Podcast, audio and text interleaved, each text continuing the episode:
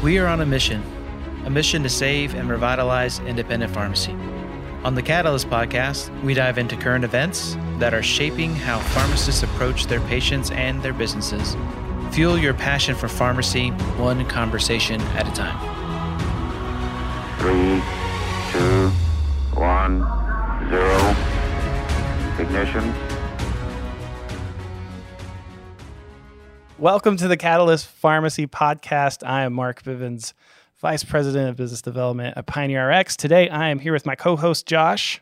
I'm Josh Howland, Vice President of Clinical Strategy at Pioneer RX. And we have Benjamin Jolley here from Jolley's Compounding Pharmacy in Salt Lake City, Utah. He's probably one of the, uh, at least from the social media side for sure, like very present on social media, but also like a contracting sell side strategy expert. I'm a third generation pharmacist. My grandpa, um, my grandpa got into pharmacy in the 50s um, and started the family business in on June 7th, 1954. Um, then my pops uh, joined the business. Uh, he he graduated pharmacy school in 1980, and then I um, so I started working in the pharmacy when I was 14 years old as a clerk.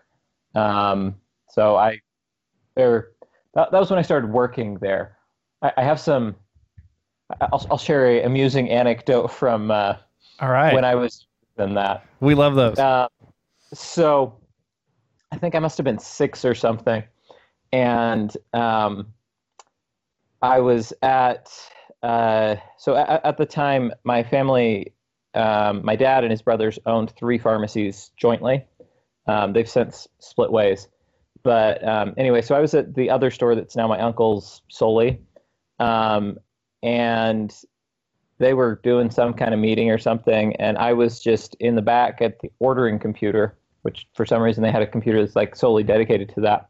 They used to do that a lot, like way back. You'd have like one green screen computer that you walk by and like order every now and then. It was weird. Yeah, it was just the ordering computer in the corner, and um, so they left me just on a chair there. I I remember it was a, a raised chair, like you know, probably I'm like probably three feet tall, and it's like raising me up like three feet or something. Um, and I'm just sitting there looking at the computer, and the ordering website was pulled up, and I discovered that if I pressed like buy now or order, it would do this really cool like 1990s graphic where it would send it, it would show this picture of an order like I, I don't know like flying over Like- to the wholesaler or oh, something that's so good. and so I think I must have ordered like twenty thousand dollars worth of product that day that Oh they did not need. God. Uh, so my uncle, my uncle discovered what I had been doing and was just like, "What the?" Heck? Um, because I had just been pressing this button because I'm like, "This is a cool graphic. I'll just watch this over I, and over." I again." love this. It's a game, right? Yeah. No, no doubt. Th- Those are some of my earliest memories in the pharmacy. So that was Um, that was Benjamin like first getting into the buy side of the business when he was yeah, there you go, just old. clicking buttons for for The fun buy side's easy. right. Apparently, yeah, six year old could do it.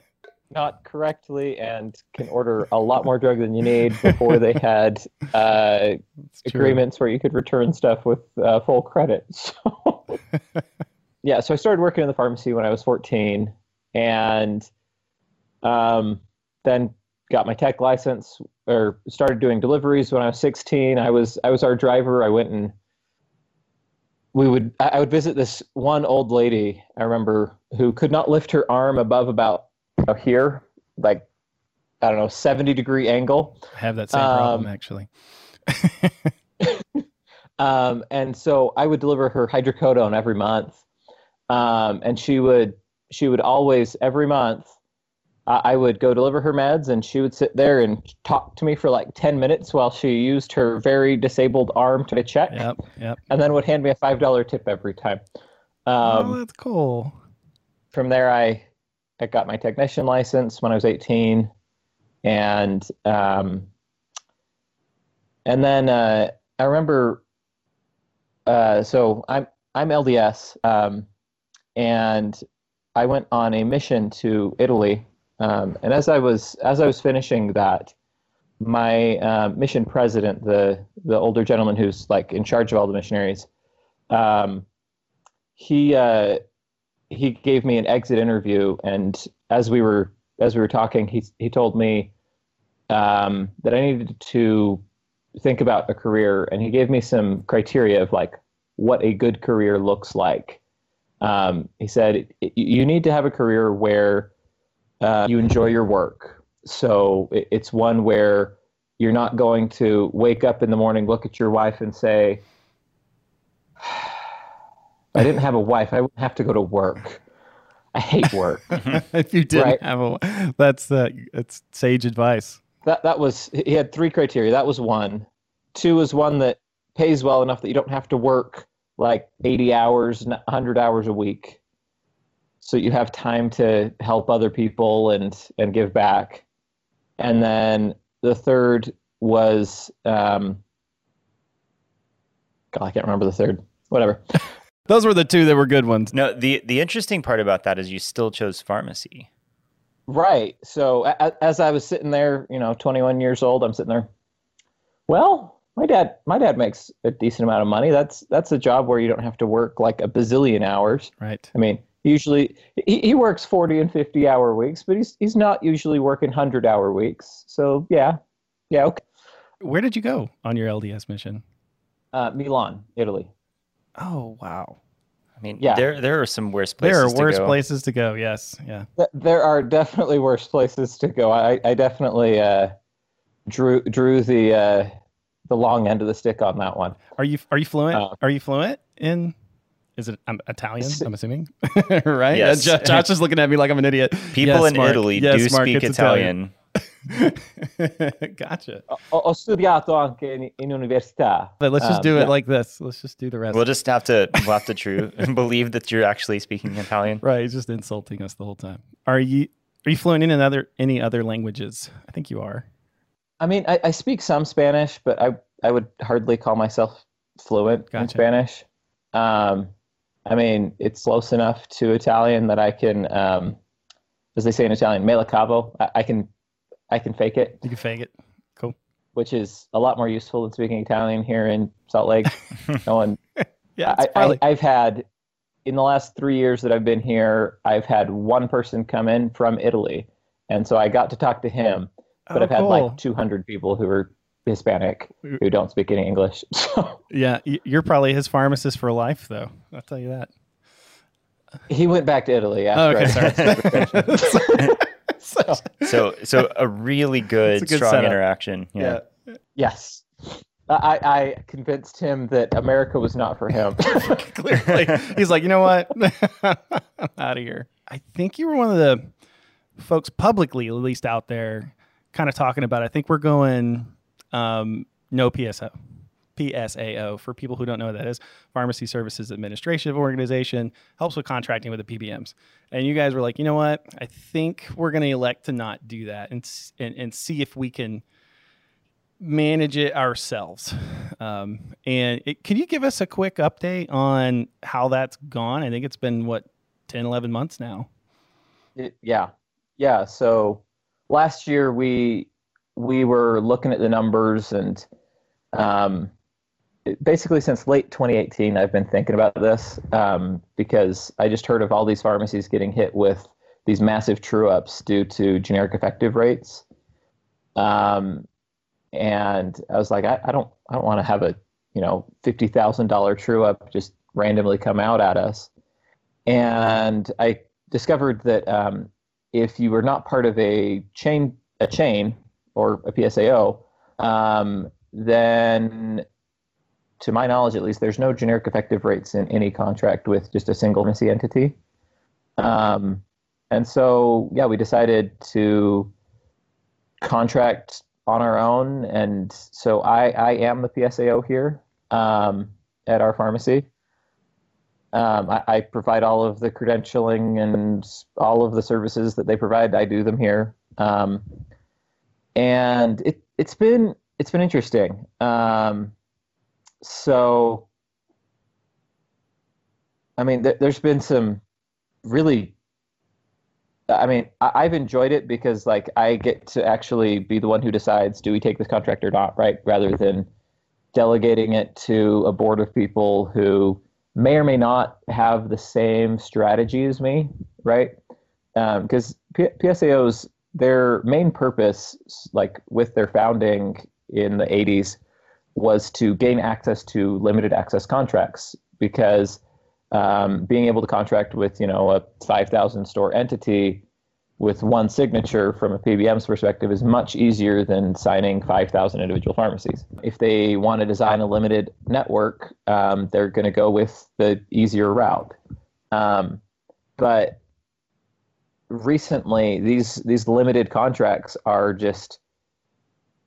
I mean, I don't know anyone who really wants to take them um, because I mean, you, you want to be able to service your patients, but the reimbursements are just so poor that unless you are a Walgreens or a CVS where you can buy drugs for um, a tenth of what I do or something, I don't know. I don't know what, what they have the capacity to buy at, but but unless you have that ability to buy much more aggressively, um, then those contracts are just a sure loser. So, in terms of payer mix, um, you know, in some states, not being in like say a prime network would be devastating. Do you guys have like a, a real like I guess a, a more balanced? Yeah, mix? balanced is a good word. Like a payer mix, diversified kind Utah. of. Yeah, yeah, it's diversified would be better because like you know you take like North Carolina and it's Blue Cross. Right. Same right. with Louisiana, right. right? Right. Losing that contract accounted for about 11% of our fill volume. So, wow. Um, to be frank, it wasn't terribly high margin business. So we lost a lot of volume, but we didn't really lose a lot of margin. If you're a rural pharmacy where there's like no pharmacy for 30 or 50 miles, um, you have a lot more leverage with PBMs. And if you're in that situation and you're with a PSAO, you should strongly consider. Um, oh, like, yeah, yeah, bold. Direct contracting because uh-huh. You can get substantially better rates than what your PSAO could get. Wow. Um, I mean, I've I've talked to some folks in rural areas, and they're getting. Um, I would not be worried about our margin if I were in if I had their contracts. Let's just say. Wow, that's interesting. Um, what about like uh, administrative burden, just in general? Like, I, you know, that's kind of one, I guess, convenience factor of a PSAO. Are is it kind of an administrative nightmare? Is it seasonal? Is it kind of like hey, you know, you you you got to kind of grind it out for a couple of months and you're kind of done and you build your metrics or you build your dashboard or you build your whatever to monitor what you agreed to, but is it or is it an all year kind of you know slog? Yeah. So most of the work is up front. Okay. Um, I mean, doing doing the credentialing with all the PBMs takes a substantial amount of time, and I, figure it took us probably forty or fifty hours to fill out all the paperwork for all of the different PBMs that we uh, that we're credentialed with. Um, but then like the maintenance bit, I mean, I I don't really feel like it's much better or worse than it was before. Um, it's about the same. I mean, even when you're with the PSA, you still have to update your NCPDP profile. Right. And that's yeah. a lot of a lot of the maintenance work is just when you get a new liability policy, you put it up on NCPDP. And like if you if you're contracted on your own, you have to remind yourself to do that. Right. Right. Where if you're with a PSAO, they'll email, they'll send you nasty grams if you don't do it. Um, but you still, you that still helps, are the one doing it. Yeah, right, right. That's that helps. Yeah, I mean, if it weren't for nasty grams, I probably wouldn't do a lot of stuff.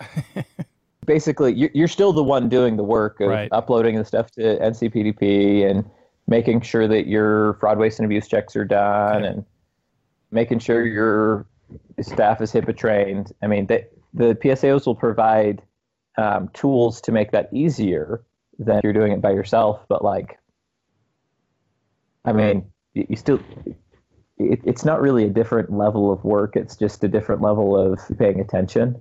I gotcha. Um, right. Versus someone paying attention for you. Right. As far as like throughout the year, I mean, we we've been getting contracts for 2021 all year long. That's where we, that's where I was going with that. Yeah, I think you're getting some more yeah. information a little earlier. I think, right? Uh, uh, yeah, yeah. So like we we got some contracts starting in like April for for 2021. Wow. Um, of like, do you want to participate in this network or that network? And so, and they say like, you have to respond within like three or four weeks or something. But then if you don't respond, they send you another one a month later with notice two. You must respond within three or four weeks. And I, I think that for one network, I think WellCare, um, Caremark sent me five notices. Um, See, Josh, you're still getting your nasty grams. yeah, you're still getting your nasty grams. Not the same kinds, but yeah. right, right. Um, and so that so it's just like, do, you want to participate in this network or not? Um, but yeah, we, we've we've known since April what the DIR fees are going to be for 2021 for that network and what the contracted rates are going to be, and so we we turned that contract down. Um, so anyway, it, it's been it's been really interesting because like yeah, I, I I see all of this stuff all year long, and then some some other folks are like, how do you know what your DIR fees are going to be a year, like almost a year in advance? Well, I, they send you the contract right. for review all the way back there because like they need their network to be in place by like July, mm-hmm. um, so that they can have uh, everything in place for CMS for open enrollment in October. Um, and so, you, since you don't have a PSAO, you're the one that evaluates the contract where the PSAO gets that contract the same time as I do right. in April, then they evaluate it, and then in October you find out what they what they agreed to on your behalf. Right. Hmm. Okay. Um, That's interesting. Yeah, there's a lot of transparency that's lost in that process. They they do have some negotiating leverage to push back, right? Because they've got you know a couple thousand pharmacies right. to say, hey, um, I don't like this this section of this agreement or that section of that agreement, but um, where, where I have zero leverage whatsoever. It's that's true. I take what they give me and decide, to, and that's it. Right? Yeah, decide to take it or not. With level funding and self funding, um, I mean, you can you can do a lot more with your benefit. Like um, pharmacies, when they so so pharmacies that are fully insured and then have their employees run their prescriptions through their health insurance um, are basically paying their uh, paying their premium and like the portion of the premium that's attributable to the to the drugs they're purchasing is probably like five times the acquisition cost of those drugs. Right. Uh, right.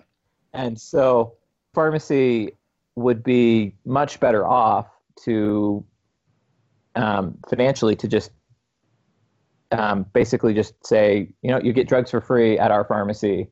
Um, or you pay a ten dollar like up to just pay the pharmacy a copay right.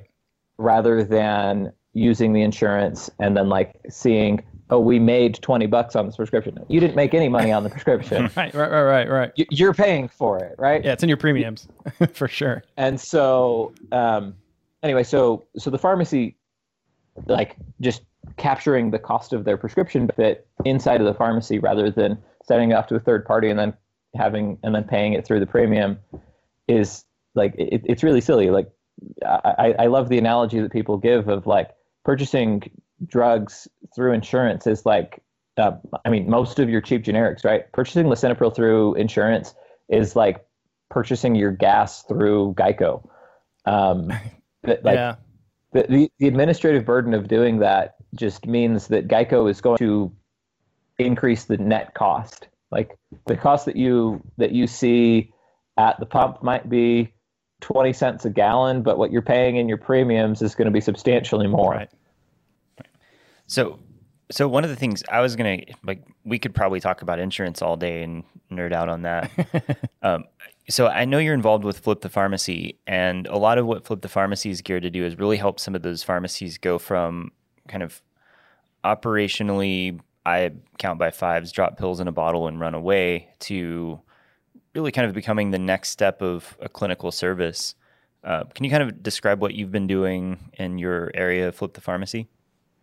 Yeah, yeah. So I am the team lead for Team Utah with Flip the Pharmacy. We've got 19 stores um, that are participating.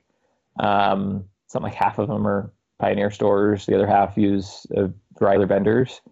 Um, and uh, so what what we're um, like the, the, so last night I was uh, down in Utah Valley visiting three other pharmacies that are participating, um, and so I coached them on this month's change package, which for Flip the Pharmacy, like th- these are not secret. You can find them online, if, even if you're not participating. You can follow along with Flip the Pharmacy. Okay.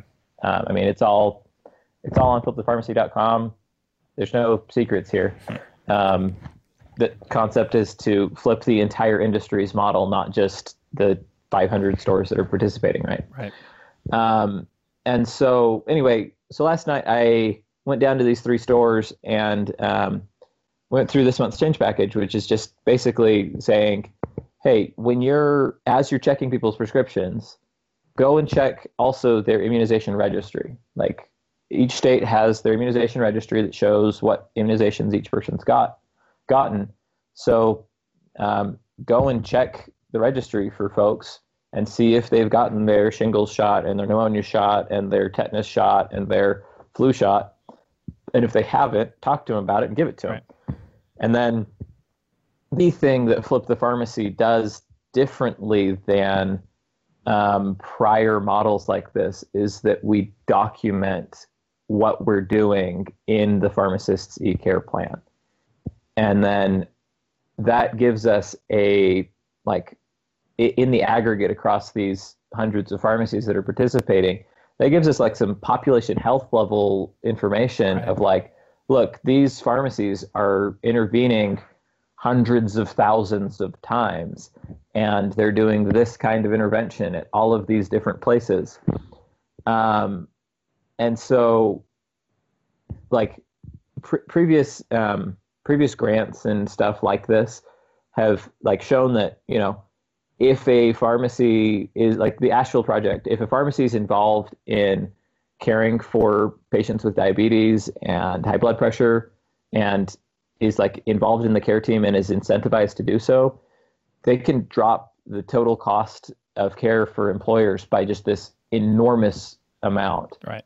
like we're, we're talking like i think something like 80% of of people in the asheville project saw their A1Cs drop. And by a like every in every visit the a1c was going down. Like th- that that's unheard of kind of uh, results. But that was like 20 years ago and pharmacists still aren't doing that. And it's because it it, it didn't scale easily. Um, where what Flip the Pharmacy is trying to do is just we know these things work.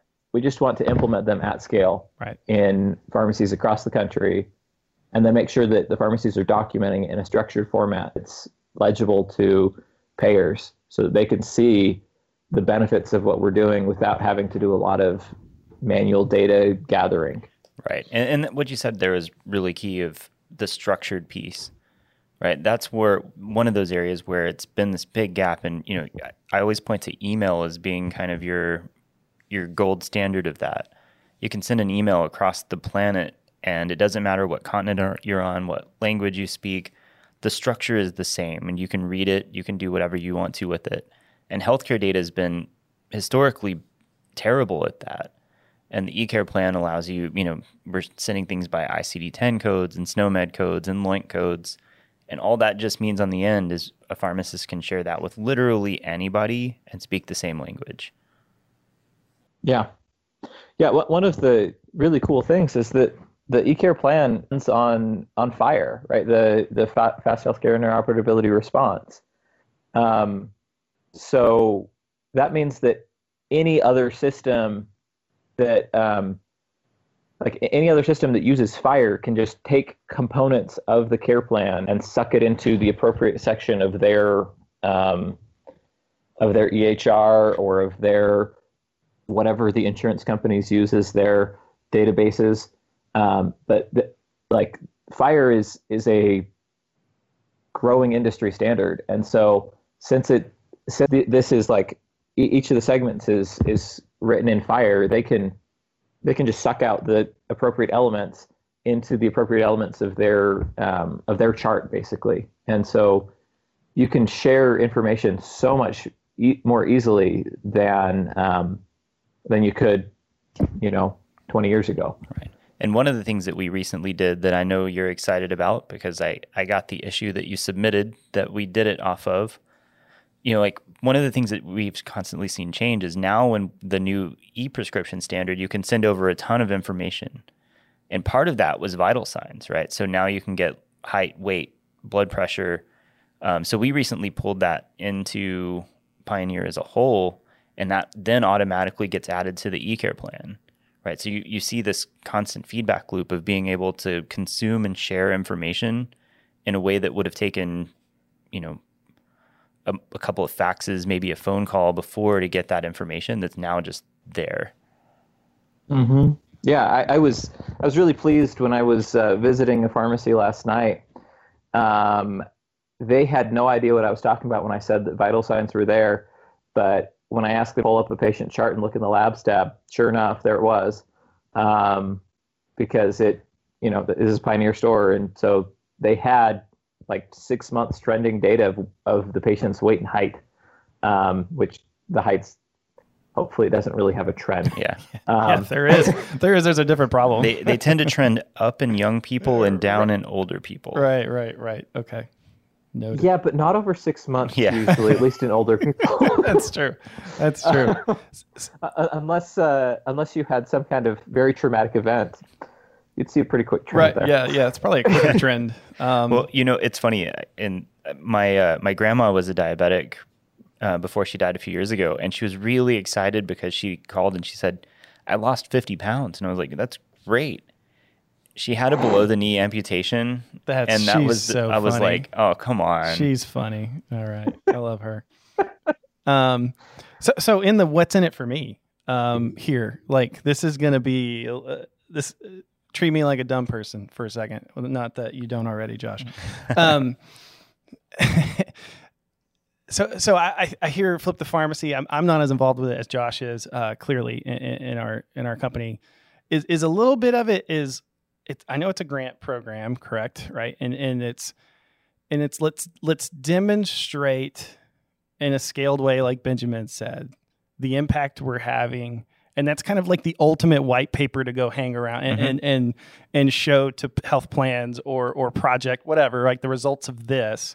Is kind of like the ultimate white paper presentation to go you need to spend money on this.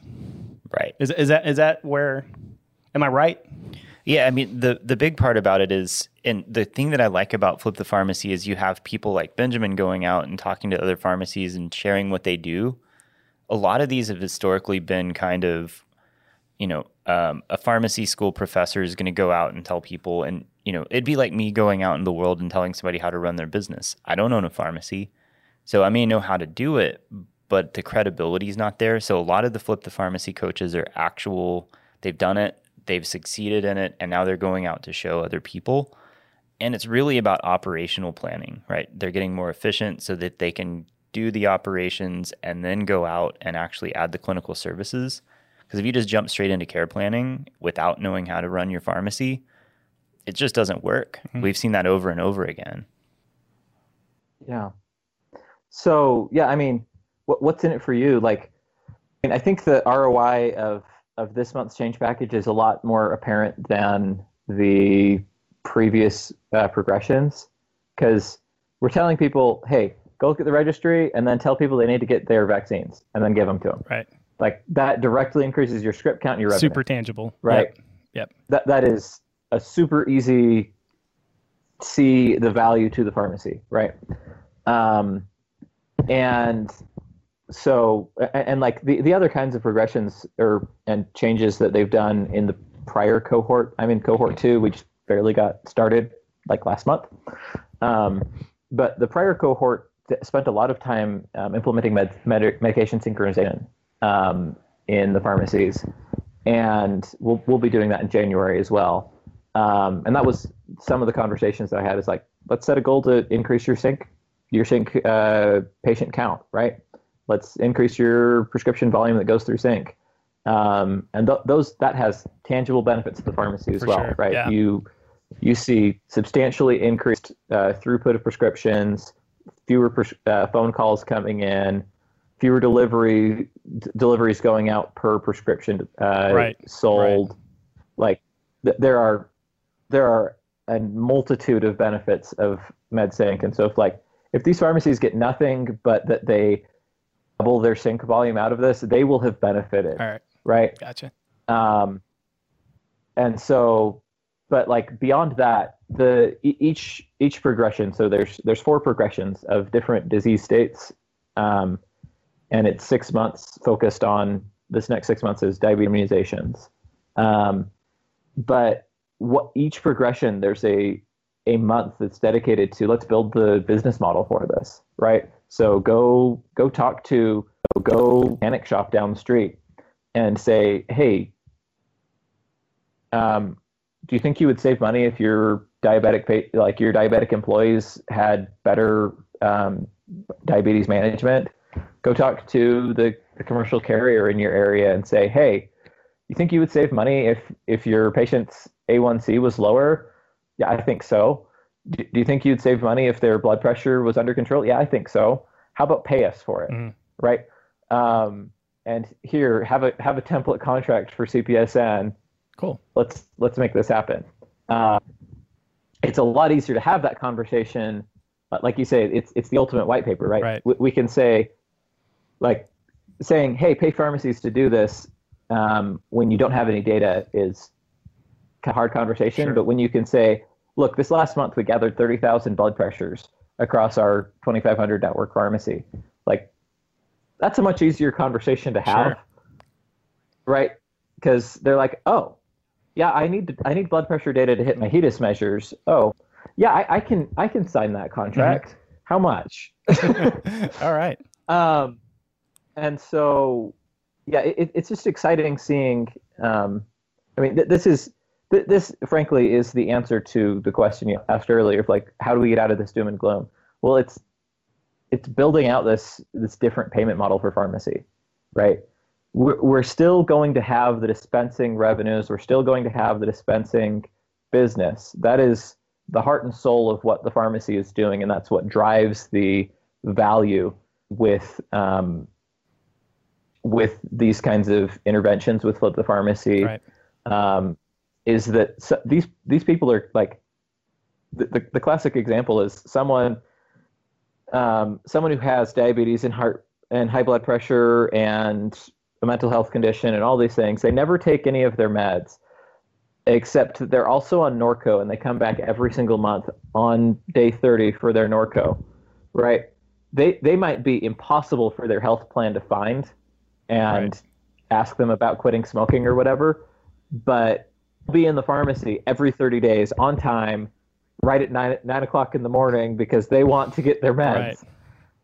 Um, and so that that is a patient that you can intervene with, where the health plan by themselves they they have no no way to contact that member if it's like a, a Medicaid MCO.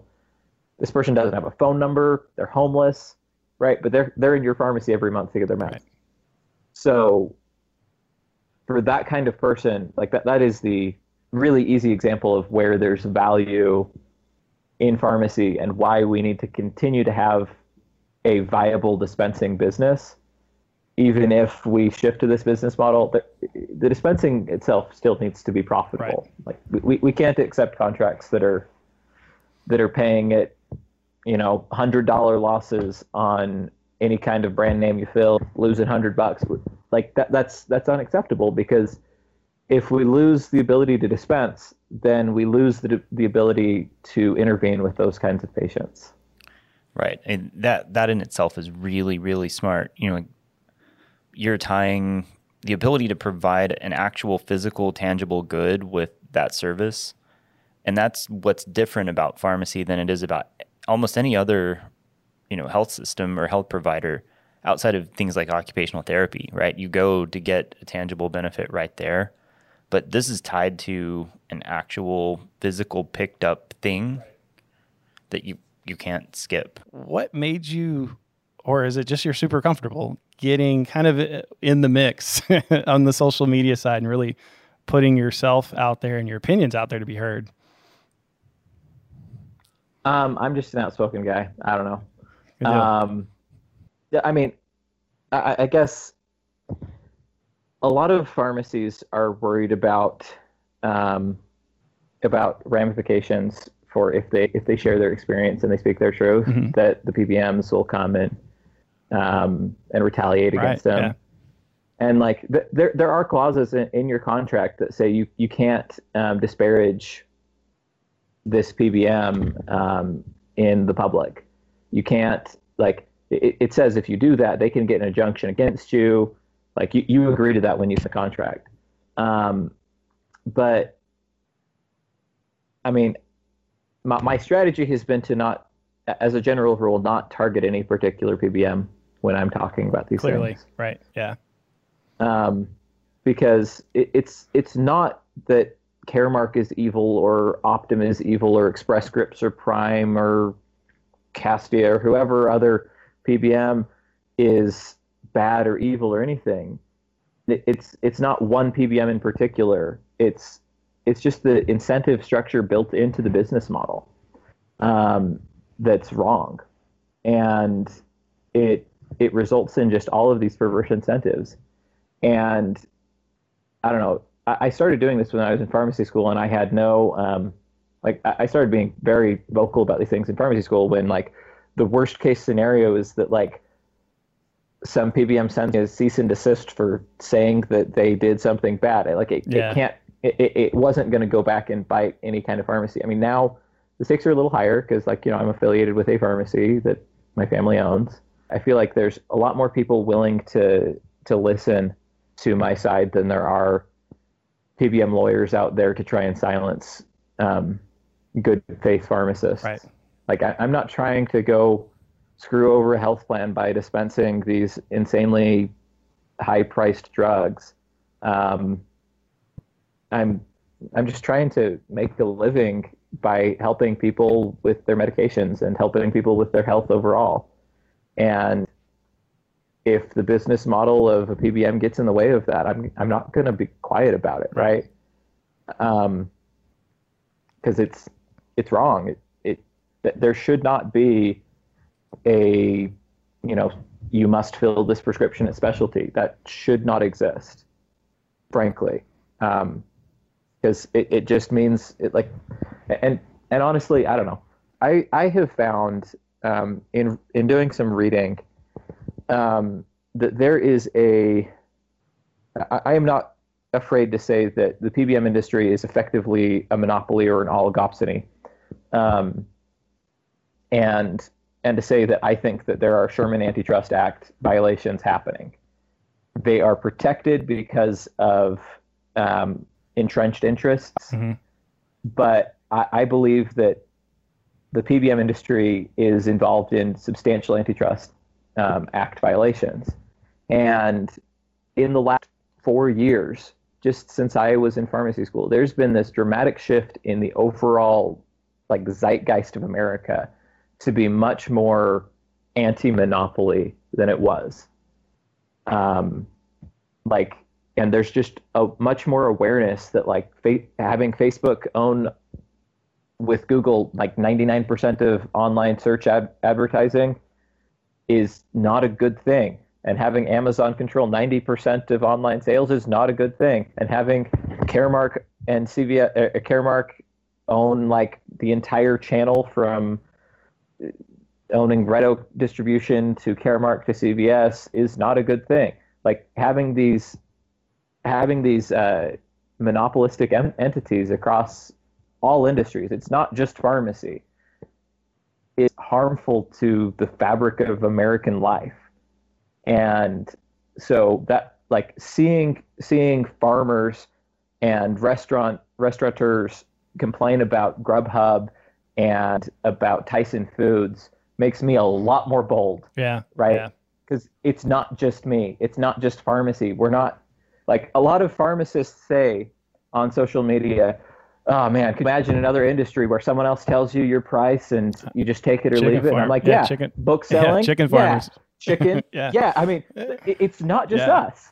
And there's there's this there's this growing movement across the whole country to to rein in this monopolistic behavior by all flavors of companies. Um, and I- I'm frankly, I'm really excited about Good it, deal. and it makes me a lot a lot more confident. It's funny that that kind of explains a lot of the like I don't do the I don't do anything on Facebook because you know I don't want to give Zuckerberg any money. Uh, but you know, like seeing posts of yours like on LinkedIn, which is marginally better, but probably also still pretty evil. Um, you know, like you you come across as being like really authentic and like here's what I believe and here's why I believe it. And I think that resonates with a lot of pharmacists who've been either afraid to speak up or haven't really been able to like articulate that and say, "Oh yeah, that's exactly what I feel like." You know, there's that you know those types of things drive it, and that kind of helps. I think you connect with other pharmacists across the country and really have a point of view that feels the I'm not going to say like the grapes of wrath kind of feel of but it captures the whole this is why I do what I do and it irritates me that forces out of my control are, are doing things like that. I, I'm I'm gonna not be quiet and say, look, we need to we need to have Sherman antitrust um, investigations of all of these companies, right? And we need to remove the the rules that the Department of Health and Human Services has put into place that allows these companies to engage in these uh, anti anti small business tactics, right? Um, like re- rebates for brand name drugs shouldn't be a thing. Um, it like th- they are a kickback. Yeah. It it should be illegal under the anti kickback statute. It's not because there's a safe harbor in place. Right. Yeah, I mean it, it's funny. We we've seen we've been closely watching, you know, all the the PCMA stuff going with the Supreme Court and you know, like Arkansas and Ohio. Like I've, I mean, aside from being from Texas, I've never rare I've never really been proud of Arkansas. Um, but you know, like the pictures of seeing the pharmacists crowd the state house to really push back, like literally hundreds of pharmacists there. It was like, okay, these guys, Arkansas is going to be the state that saves the practice of pharmacy. Rutledge v. PCMA. Let's just uh, knock on wood here that it goes it goes Rutledge's way because otherwise, I don't know that you can ever regulate a PBM in any meaningful way. No. So Yeah, Yeah, and then you got, I mean, you have the other angle, right? You have the other angle of, okay, we'll just, you know, we have some other folks standing their own up, right? You got, you know, things with Indie Health and Troy and and those guys out there. It's kind of the good part of that is they're not waiting on it, right? They're not waiting on Rutledge, and hopefully Rutledge works out. You're right, um, but it, you know, hats off to those pharmacists that organized and said we're going to be a part of this. yeah, Well, I, I think that is all the time we got today.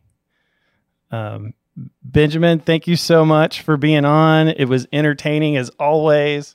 I love that you're willing to give a hot take. Yeah, no fear of the no controversial fear. statement I on love this it. one. I love it. I wish I could even be like that.